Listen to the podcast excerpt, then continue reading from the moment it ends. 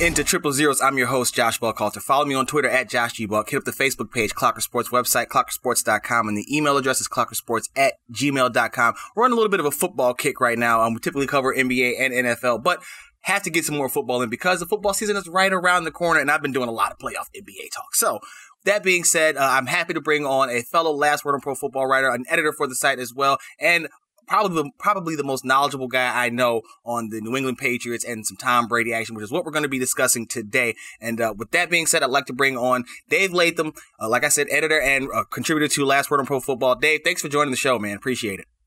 Hey, Josh. Thanks for having me. So, the first thing I want to get into, and you can follow Dave on Twitter at Dave Latham Pat's Thought, DL Pat's Thoughts, excuse me, DL Pat's Thoughts on Twitter. Um, first thing I want to get into is what are your expectations for the for your Patriots now that you know it's a new era? Twenty years with Tom Brady under center, and now it's going to be somebody else. We don't know who it is, and we'll get to that in a moment. But what are your expectations for the team this year? Yeah, so it's definitely going to be weird losing Tom Brady's team, someone else under center. So really, no matter who ends up winning that battle, it's going to be a downgrade. I'm not going to say 2019 Tom Brady was the same dude he was in 2016 or 2017 when he won MVP, but he was still a really good quarterback. Um, but I do think this team will remain somewhat competitive. Like they're not going to bottom out like the Colts did when they lost Manning that one year, but um, I definitely think the expectations need to be tempered a little bit. No more Super Bowl or bust for a while. I don't think. Do you see them being a playoff contender, or do you think like is like is Super Bowl possible for them, or do you think they're probably a, a playoff team at best?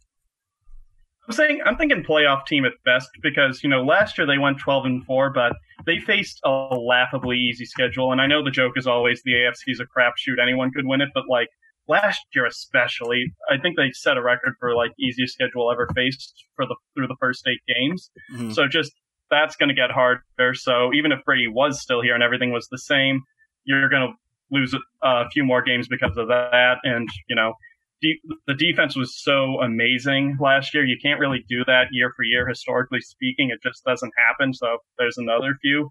I think if everything breaks right, they can probably they might be able to win the East if the Bills take a step back, but it's going to be tough, and, no, like, and that's probably their ceiling. You nailed it. That easy schedule in the beginning kind of uh, set the, the, the tone for the disappointment in the second. I don't want to say even disappointment. Like you said, they went twelve and four, but it definitely was a tough road to hoe for them the last eight games or so. Um, are mm-hmm. you are you surprised they didn't do more to upgrade the weaponry around again whoever ends up playing quarterback? Oh yeah, one hundred percent. So I was a naive optimist back in like March. I thought you know Brady's going to sign back, life will be good, round it up, you know, one more, one or two more times, but he left. So when he left, I got that they weren't going to like pursue like the really big name guys because you're going into a little mini rebuild here. But I'm surprised that they did nothing outside of draft two tight ends in the third, which tight ends historically need a year or two before they're ready to really contribute on a regular basis, and this offseason especially. So I, I, am surprised that they're basically just saying, okay, this quarterback's going to be worse. This, these weapons weren't good enough for Tom Brady to work with. Have fun, whoever it is. So. and I, I want to ask you about that. So you got two tight ends in this draft, uh, Devin Asiasi and Dalton Keene. Are we seeing any type of Gronk, Aaron Hernandez thing going on with these two guys, or are they just kind of going to be uh, basically dogged by those comparisons for the rest of their career. I mean, it's unfair to put anything like that on those two guys. It, it skill set wise, they're a little bit similar. Asiasi's more of the typical tight end, like you know, inline blocker, great blocker, great pass catcher. I had him as the second best tight end in the class, which was something of a hot take at the time, but he was the second guy off the board, so go me. um, Keene's more of a jack of all trades, master of none. I think. Um, Belichick loves to use fullbacks, and James Develin's retired. I could see Keene doing a lot of that, a lot of like scheme stuff. Because if you look at his college tape, if you can get him into open space, he's lethal. It's just getting him there that's the problem. So I could see them. Asiasi is probably going to be the more important guy this year, but I think Keene's going to have more of the highlight plays. But I, I think a poor man's Gronk Hernandez is a fair comparison, but you're not going to get anything like what they were because honestly, Robert Gronkowski's once in a lifetime. No, I totally agree with that. What are your thoughts on uh, Julian Edelman sticking around? Like I would, I when they started, you know, when Brady left, and you kind of could see that they weren't going to be doing too much adding. I thought he might be a guy that they tried to move out. Are you surprised he's still on the team? Uh, pleasantly so. Yeah, I mean Edelman is, you know, he's one of those guys. If he's on your team, you love him. If he's not, you absolutely despise the dude. um, and he is on my team, so I'm a fan of the dude. But um, I, I did think there was going to be a while where they're just kind of not bottom out because Bill Belichick would sooner root for Army than uh, than tank, but. I did think that they were going to sort of look at the young direction, and Tampa, you know, was basically looking to just surround Brady with anything that made him happy. So I will, A part of me was expecting like maybe Edelman for a third, and then you just build around the new kids, but that didn't happen. And it's, I think it's a good thing in the short term for the Patriots because there really is nothing behind Edelman in terms of proven commodities. If he can stay healthy, he's going to be arguably the most important non quarterback on the team. And that's my next question. The young guys, are we expecting big steps up for N'Keal Harry and uh, Jakobi Meyers this season? Because I know preseason last year was a lot of hype around them, but that kind of tempered as people realize, you know, you can't put that kind of expectations on rookie receivers, almost like uh, rookie tight ends. They need a little bit of time to get themselves uh, acclimated to the speed of the game. Do you think that we see a leap from those guys, Harry and Meyers? Um, my hopes higher for Meyers than Harry. If we're so when when it, when uh, the Patriots signed Cam, everyone's instant reaction was this is great for Harry because he's a jump ball specialist, like really big, great in the open field. It's just he can't separate to save his life. And Cam had a bunch of those guys in Carolina. Mm-hmm. But if you look at his underlying stuff, uh, this is Cam I'm referring to all of his most efficient seasons came when those guys weren't the primary focus of the offense. Like his 2015 MVP season came in the year that Kelvin Benjamin missed the whole season. He, from an efficiency standpoint, he was best from 2011 to 2013. Those were the Steve Smith years. Mm-hmm. In 2018, he had a bit of a resurgence. That was when uh, the offense started focusing more around McCaffrey. They got DJ Moore, started incorporating that. So I'm not that sold on Harry having a good uh, good year, making a big leap, and he's already not practicing. We're not sure if it's an injury or what or personal issue, but he hasn't been practicing the last few days, so that's not going to help anything. Meyers, I, I, liked him. Well, coming out of school, I liked uh, Meyers, uh, Harry more than Meyers, but Meyers was probably better as a rookie. I'd be interested to see what he does this year, but if you're really looking for a completely out of the dark name, Gunnar Olszewski, I mm. hope I'm mm. pronouncing that right. um, he was a Division two cornerback in college that Belichick brought in last year. He returned punts for a little bit, then got hurt. But according to a bunch of reports, he's making a really good impression at wide receiver. It, they're saying he's the second best guy there aside from Julian Edelman. Now, that might say more about everyone else than him, but it, it would be a really classic Bill Belichick thing to like somehow find this random Division two cornerback, say, "Hey, you're a wide receiver now," and get something out of it. No, yeah, and I think that if we're if we're talking about the Patriots, probably what we should expect, other than uh, Harry and Meyers to make any real significant leaps. You brought up Cam and his uh, efficiency with uh, Steve Smith, so that's a natural transition towards the quarterback position, obviously. with the news coming out, well, I don't want to say the news, but so there have been reports of Jarrett Stidham struggling somewhat in practice. I haven't heard much about Brian Hoyer. Cam Newton is Cam Newton. Well, he's a version of Cam Newton. What are your expectations for the quarterback position uh, this season? Who do you think is going to be under center? So I think it's Cam's job to lose. Um, you mentioned uh, Stidham's been struggling, and that's kind of what you expect out of a fourth round pick. Who he had a good preseason, but that's such a small sample, you really don't know what to account from that. But uh, recently, this is one or two days old. Stidham suffered a leg injury, and he was actually in the emergency room. I want to say Thursday, getting it checked out. Now, there was a report, I want to think, I want to say it was our with CLNS Media, but don't quote me on that. I think he was the first on it, who said that it's going to be a few weeks before he's back up at full strength. He's going to try to practice through it. Doing anything at 11, 11 on 11s on Friday's practice, and he was just like throwing on the sideline during seven on sevens. Mm.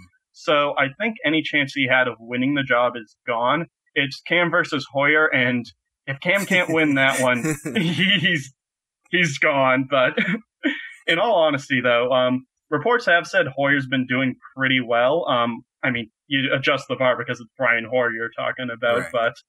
but um, they're saying that he's probably the best one early on in camp, which makes sense. He's been around since like the Nixon administration, so he so he's pretty familiar with the system. Cam's reportedly improving over the last few days, and I think that'll keep going as he gets more comfortable with what they're doing in New England, getting used to the receivers. So if Cam's not under center in week one, I'd be I'd be astonished. Brian Hoyer is probably my favorite journeyman quarterback. He's just such a streaky guy. He can look amazing for about four or five, maybe even six games, but then the wheels just fall off, and he you're reminded why he's been bouncing around the league. Um, so one of my one of my favorite Brian Hoyer stats out there is back when he was on the Browns from 2013 to 2014, I think. Uh, he went 11 and five in his 16 starts. When Brian Hoyer didn't start, the Browns went one and 15 under that time. It's just like was Brian Hoyer the missing piece? Greatest quarterback in Browns history, Brian Hoyer. So you talked about uh, let's talk about some Cam and and his place in this. Let's assume he becomes the starter. You've seen a lot of pictures of him and Julian Edelman working out together, even before uh, organized team activities began. Is that a good sign? I think that like you know you talked about how he was more efficient with uh, Steve Smith. Now Edelman's not Steve Smith in terms of uh, stretching the field or anything like that, but his ability to get open and to find the soft spot in the defense. How well do you see that playing out for Cam in, in New England this year? So Edelman is he's a good receiver because this is going to come off sounding like a little bit of Edelman slander. He's a very good receiver. The Patriots do not win three Super Bowls this decade without him. But um, to a certain extent, he was a product of Tom Brady. Like they had an inseparable mind meld that like only is rivaled by him and Welker back in the day.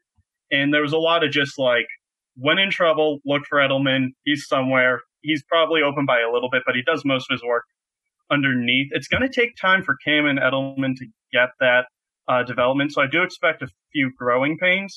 Honestly, I could see it going a lot like it did in 2013 uh, for the Patriots. That's the year that Welker left. Hernandez got his, you know, legal issues. Let's just call it that. Brandon Lloyd left. Gronkowski was hurt to start the year, and the Patriots were rolling out Kenbrell Thompkins and Aaron Dobson and Julian Edelman. So uh, it took a while for Edelman to like be really efficient, but it was basically Brady to Edelman, Brady to Edelman, Brady to Edelman every single pass for a while. I could see that happening where early in the season it's not that efficient, but they figure it out as they go along. So that's why I'm I'm probably expecting an ugly offense to start the year, but it'll steadily improve as Cam gets more used to things. Real quick before we switch sides of the ball, is there any worry long term about Sony Michel's health? Um, yes, I don't I, would be surprised if he isn't starting on the PUP. Um, he, I didn't like the pick when it happened. You know, he had a pretty good 2018 behind that great offensive line, but you know, he had a knee injury in high school. Coming out, I remember the first thing I read about Sony after they drafted him was he had like an like arthroscopic knee surgery or something, like something where it was like chronically his knee is messed up. Um, last year he st- he had an off-season surgery. This year he had an off-season surgery. So I don't think uh, Sony's going to be around too long. Like he's going to be on the team this year in some capacity, but I think it's going to be Damien Harris and Rex Burkhead taking the early work, and James White, you know, doing his normal thing on third downs until Sony. Can you hear me? Because an airplane just flew. Yeah, over. no, I got you. Yeah, you're clear. Okay, okay. Because normally there isn't airplanes around here, but uh, anyway. So uh, anyway, so yeah, I think uh, Damien Harris is going to be the primary guy while Sony's hurt. And with this offensive line, I think Harris is going to just to take the job and roll with it. He has a knack for the end zone. Healthy. He does have a nice nose for the end zone, and Burkhead himself can't stay healthy. So something about those UGA running backs, man. Todd Gurley. Um, I don't know about Chubb's injury history, but I know that those those knees and and uh, UGA running backs just don't seem to be compatible. Uh, switching sides of the ball, the Patriots had a, no, a little bit of an exodus in the linebacking corps this offseason. Are you expecting there to be a, a significant dip in production from that side? Absolutely. So um, earlier we mentioned the Patriots. Obviously, they had an amazing defense last year. Most of that was driven by the coverage unit. The secondary was just freaking amazing, but the front seven still had to do do their stuff. So in addition to it's naturally going to get worse because you're playing real teams this year. you lost Hightower, you lost Van Noy, you lost Collins, and even like looking more on the defensive line, you lost Shelton, uh, Danny Shelton, nose tackle, and you didn't really replace him. Landon Roberts is gone too. So right now it's looking like Bentley is going to be the primary starter, like the main guy, which is asking a lot out of him. He's played well in limited time, but you've never seen him with a full role. The thing I'd be looking out for is Adrian Phillips, who uh, safety for the Chargers, the mm-hmm. Patriots signed this offseason. I could see them using him in sort of like a pseudo linebacker role, like they used to like they used to do with Patrick Chung. Um, probably won't be the best against the run, but it's a passing league. You play to stop that. So I could see him getting a lot of snaps there. That makes a lot of sense. What are your thoughts about Stephon Gilmore? Is he the best corner in the game still to this day? Because I, I mean, that dude just locks stuff down, except for DeVante Parker. like he, he pretty much dominates. DeVante Parker. Where do you rank? Do you think he's one of the? Do you think he's the top guy still in the league? Oh yeah, I definitely do. I mean, obviously the Parker game was rough, but you know you got to let him every now and again. You can't get him. You can't get him every single time. Yeah. Uh, no, there's always somebody that has your his, number. yeah, and, and, the craziest thing too, that's the first time Parker's done anything against Gilmore. When they met in week two, he, uh, Parker didn't have a single catch. 2018, Parker did like nothing on Gilmore. It was just you know one of those freak games at the at the wrong time. But I do believe Gilmore's the best cornerback in the league. When you look at what the Patriots ask him to do, um, essentially Bill Belichick's defense, when it's really going, it goes because they have multiple cornerbacks that can play man coverage at a high level. So um, Gilmore's obviously amazing at that, and he's usually just left on an island on his own. Back in the Malcolm Butler, Logan Ryan days, they'd kind of switch it up. Like they'd play a lot of man, but Butler would usually get the shiftier guy, Ryan would get the bigger guy, and they'd have safeties on whichever one had the tougher receiver. With Gilmore, it's just him on an island every single time, with like a few exceptions. Like usually when they play the Chiefs, they have Jonathan Jones, their slot cornerback, take Tyreek Hill because Hill's just blazing fast and Jones is the only one that can keep up with him. Mm. But by and large, it's usually Gilmore on his own against the best receiver they have, and you just shift the rest of the coverage to everybody else because you know whoever Gilmore's covering isn't going to do anything that day. How much longer do we see Bill Belichick coaching the Patriots? I mean, I don't see why he'd want to leave now. You know, he's old, but this is what he loves to do. And I think he does. This is a little narrative street, but I do think that he would like to prove that, like, he's not just a product of Tom Brady. Like, they they respect each other. I'm not buying into the whole Bill hates Brady, Brady hates Bill thing. Mm. But I do think that Belichick wants to prove, like, look, I can win without the greatest quarterback ever. And to an extent, I think Brady wants to go down to Tampa and say, look, I can win without the greatest coach ever. So. So let's switch gears now and talk about Tampa Bay, Tampa Bay, as it's been dubbed this offseason. Um, what are your expectations for Brady in a new his first new system in the NFL? I think he said it's his first time with the offensive coach in twenty or uh, what do you say, like thirty years of playing football or something like that. Yeah, definitely in his time in uh, the NFL. I don't really know too much about his Michigan coaches, but um, I think he's going to be really good. So, like I said earlier, if you're looking for 2007 or like 2016 Tom Brady, that guy, I don't think he's quite there anymore, but I still think he's a top 10 quarterback in this league. Last year, if you really look at what he was working with, you could make a case it was the worst supporting cast in football. They had the lowest uh, combined PFF grade. I think they were dead last in average separation per target. Just a whole bunch of things you don't want to be in last in. They were in last in, and now he gets to go to Tampa Bay where he gets Chris Godwin's, Mike Evan, and Mike Evans, and whatever is left of Rob Gronkowski, which even if it's the 2018 version, is better than what he had last year. So. Where do you rank this group of weapons in his all-time standings? Because I know he's had some some stellar teammates, but these guys are, I think, as a unit, they might be up there with the top group. Oh yeah, um, I don't think 2007 Patriots. I don't think there's ever been a group assembled as dangerous as that. When you look at like prime Tom Brady, prime Randy Moss, prime Wes Welker, and all of them pissed off over the Spygate thing. Like they were out to just destroy everyone that year. I've never seen like so much of a show no mercy, like keep driving up the score offense in my life. They're not that, but I think this has a solid case as the second best supporting cast Brady's ever had. I, w- I would say so. I would agree with you on that because whenever you have Moss, that probably gives you another step up just because off the, off of that alone. Yeah, like um, I love Mike Evans. He's yeah. not Randy Moss. No, no, no, no, no.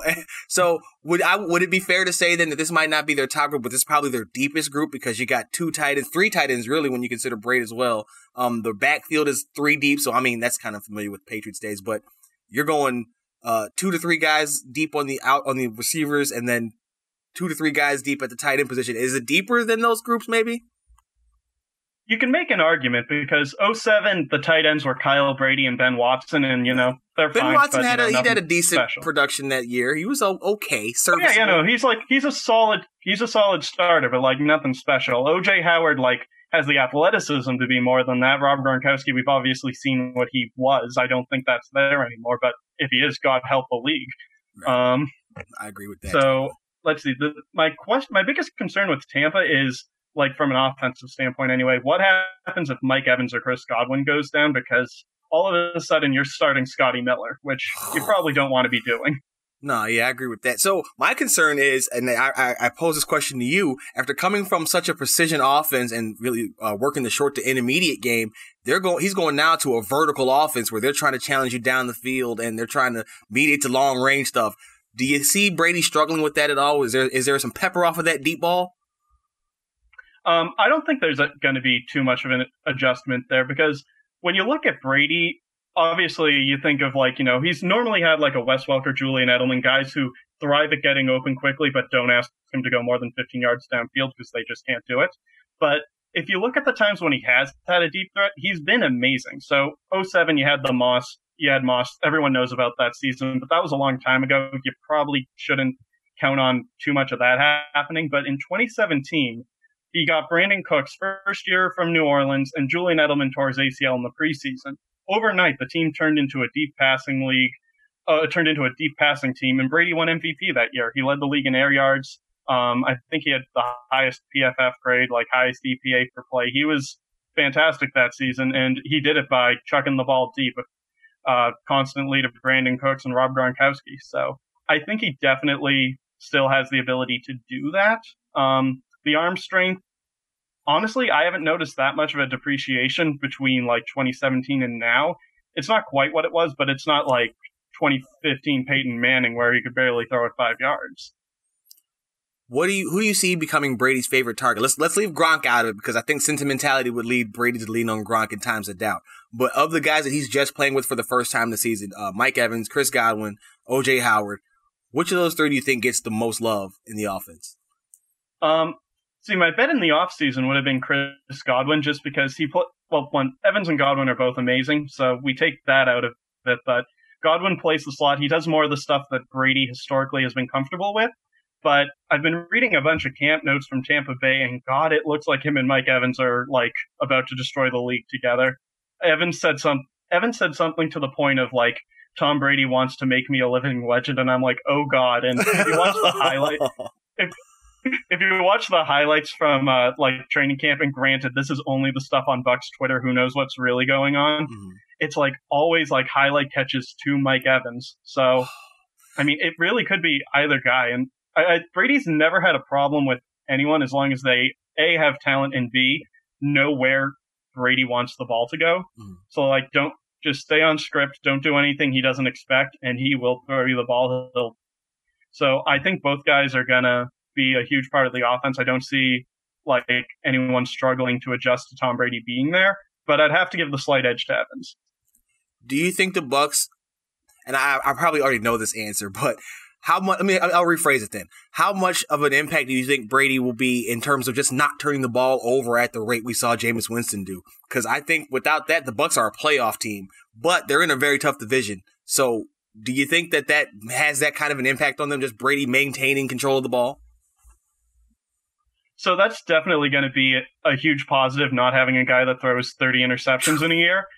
And um, the funniest thing is, if you look at Winston, he's like, it's easy to make the jokes like, you know, 30 interceptions, the dude's terrible, but he's the best and the worst quarterback in the league at the same time.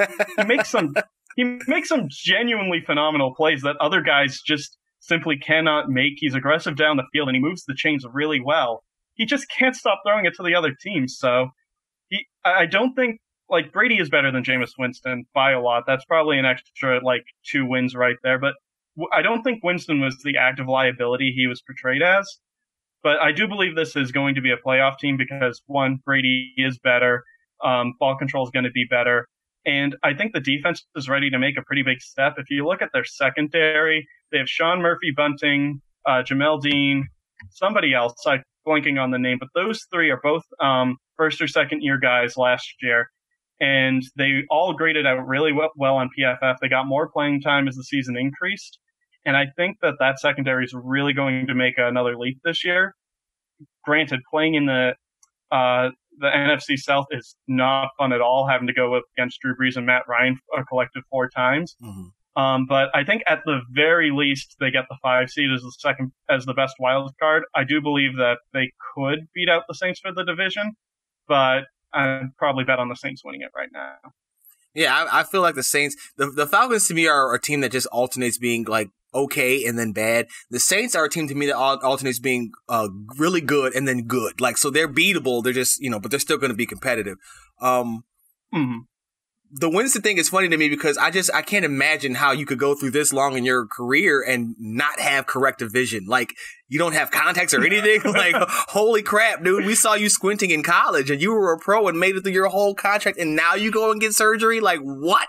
Um, that that just always he's going to get a chance to he will get a chance to start again. And if the corrective vision thing actually works, the guy's going to oh. be a Hall of Famer. Because if he was that bad throwing blind, yeah, dude, and with the Saints too. So Sean Payton's going to have a. Uh, I know he's got some plans for that. You mentioned the defense, and I, I like that um, the front seven on Tampa Bay with Shaq, Shaq Barrett and uh, Jason Pierre-Paul, and then that backing, like you said, they're young guys, but they're growing in their into their their roles. How far off do you see this year's Tampa Bay defense being from let's say we'll even compare them to this year's Patriots. Do you think that there'll be some kind of comparison there, or do you think the the the Patriots still have the edge? This year's Patriots, um, it's going to be close, honestly, because like we mentioned, the Patriots defense lost just about everyone that doesn't play cornerback, and there's going to be some natural regression playing teams that actually know how to throw the football, but. I think New England's is still going to be a little bit better, but it's going to be a lot closer than what most people think it will be. Which team do you think finishes better at the end of the year? Oh, Tampa. That was quick. that was yeah. a quick one. Yeah, no, I mean, I, I, don't have the Patriots tanking out, but I do think like with the defense coming back to earth and the offense like going to take some time to find itself because Cam Newton's a great quarterback, but he can't do it all on his own. Very few guys can. So I have the Patriots going like eight and eight, seven and nine. I have the Bucks going wow. eleven and five. Wow, I'm surprised. I mean, I, I, I, get the regression, but that division still seems like it's theirs at least for another year. I know Buffalo was on the come up, but I don't know if they have the the ability to finish like that. I think they are. Uh, um, I don't want to say a front running team, but I definitely think that they benefit as well from being, you know, kind of that young unknown. But I, I, I can't argue. Listen, that's why you're here. You're here to talk about it. So, mm-hmm. um, who do you think is it, is it? Is it the Bills that are the biggest threat, or do you think maybe the Jets have now have a chance to do it? I know that they've got a lot of turmoil going on you know, it's it, it's definitely going to be the Bills if it's anybody. Like if you look at the roster, except for the quarterback position, I'd I'd put that up against any other in the league. You got Diggs, John Brown, and Beasley. Like that's a fantastic wide receiver trio. The offensive line, nothing special, but you know it gets they solid. get the job done. Yeah, secondary, you got Trey White. What more do you need? And a great safety duo, and you know front seven is pretty good. I think they didn't lead the league in sacks last year, but I think they were top five same in like pressure rate stuff. So they have a really good all around defense. It's just I am not sold on Josh Allen in the slightest. I don't think he's particularly good at football. Oh. Um, if he can make another, if he can make a big step up, then you know, it's their division to win. I think they're Super Bowl contenders. But as it is now, I think it's going to be sort of like a. If they tank out, it'll be because Josh Allen pulled a 2018 Blake Bortles or a 2019 Mitchell Trubisky. Ouch, ouch. Wow, that's a shot fired right there. I felt that one. Mitchell Trubisky. oh, man. Um, talk about a prediction coming true, by the way. I know we're, that's not, you know, what we're here for, but the, the 2018 uh, Bears comparison to the, what, 16 Jags, that was like one of the most spot on predictions that everybody had. And I mean, you could see it a mile away. so, uh, last question I have for you Does Tom Brady get another ring? Um, it's going to be harder being in the division he's in, but I think so. I think he's got like two, three years left, and the way that that Tampa's built, it's a young secondary. Uh, the weapons are there for a while, and they've added just enough to keep Brady comfortable with like what he's already aware with. And I'm going to say yes, he does. All right, there you go, folks. You got it. Dave Latham, thank you very much for joining me. You can follow him on Twitter at DL Pat's Thoughts. Again, thanks so much for being on the show, man. I appreciate it. Thanks for having me, Josh. So that's going to do it for this episode of Triple Zeros. Be sure to follow me on Twitter at Joshy Buck. Hit up the Facebook page, Clocker Sports website, clockersports.com. Email address, clockersports at gmail.com. Always, as usual, read the stuff. Last word on pro football, pippinainteasy.com. Until the very next time, uh, I'm gone. I'll see you later.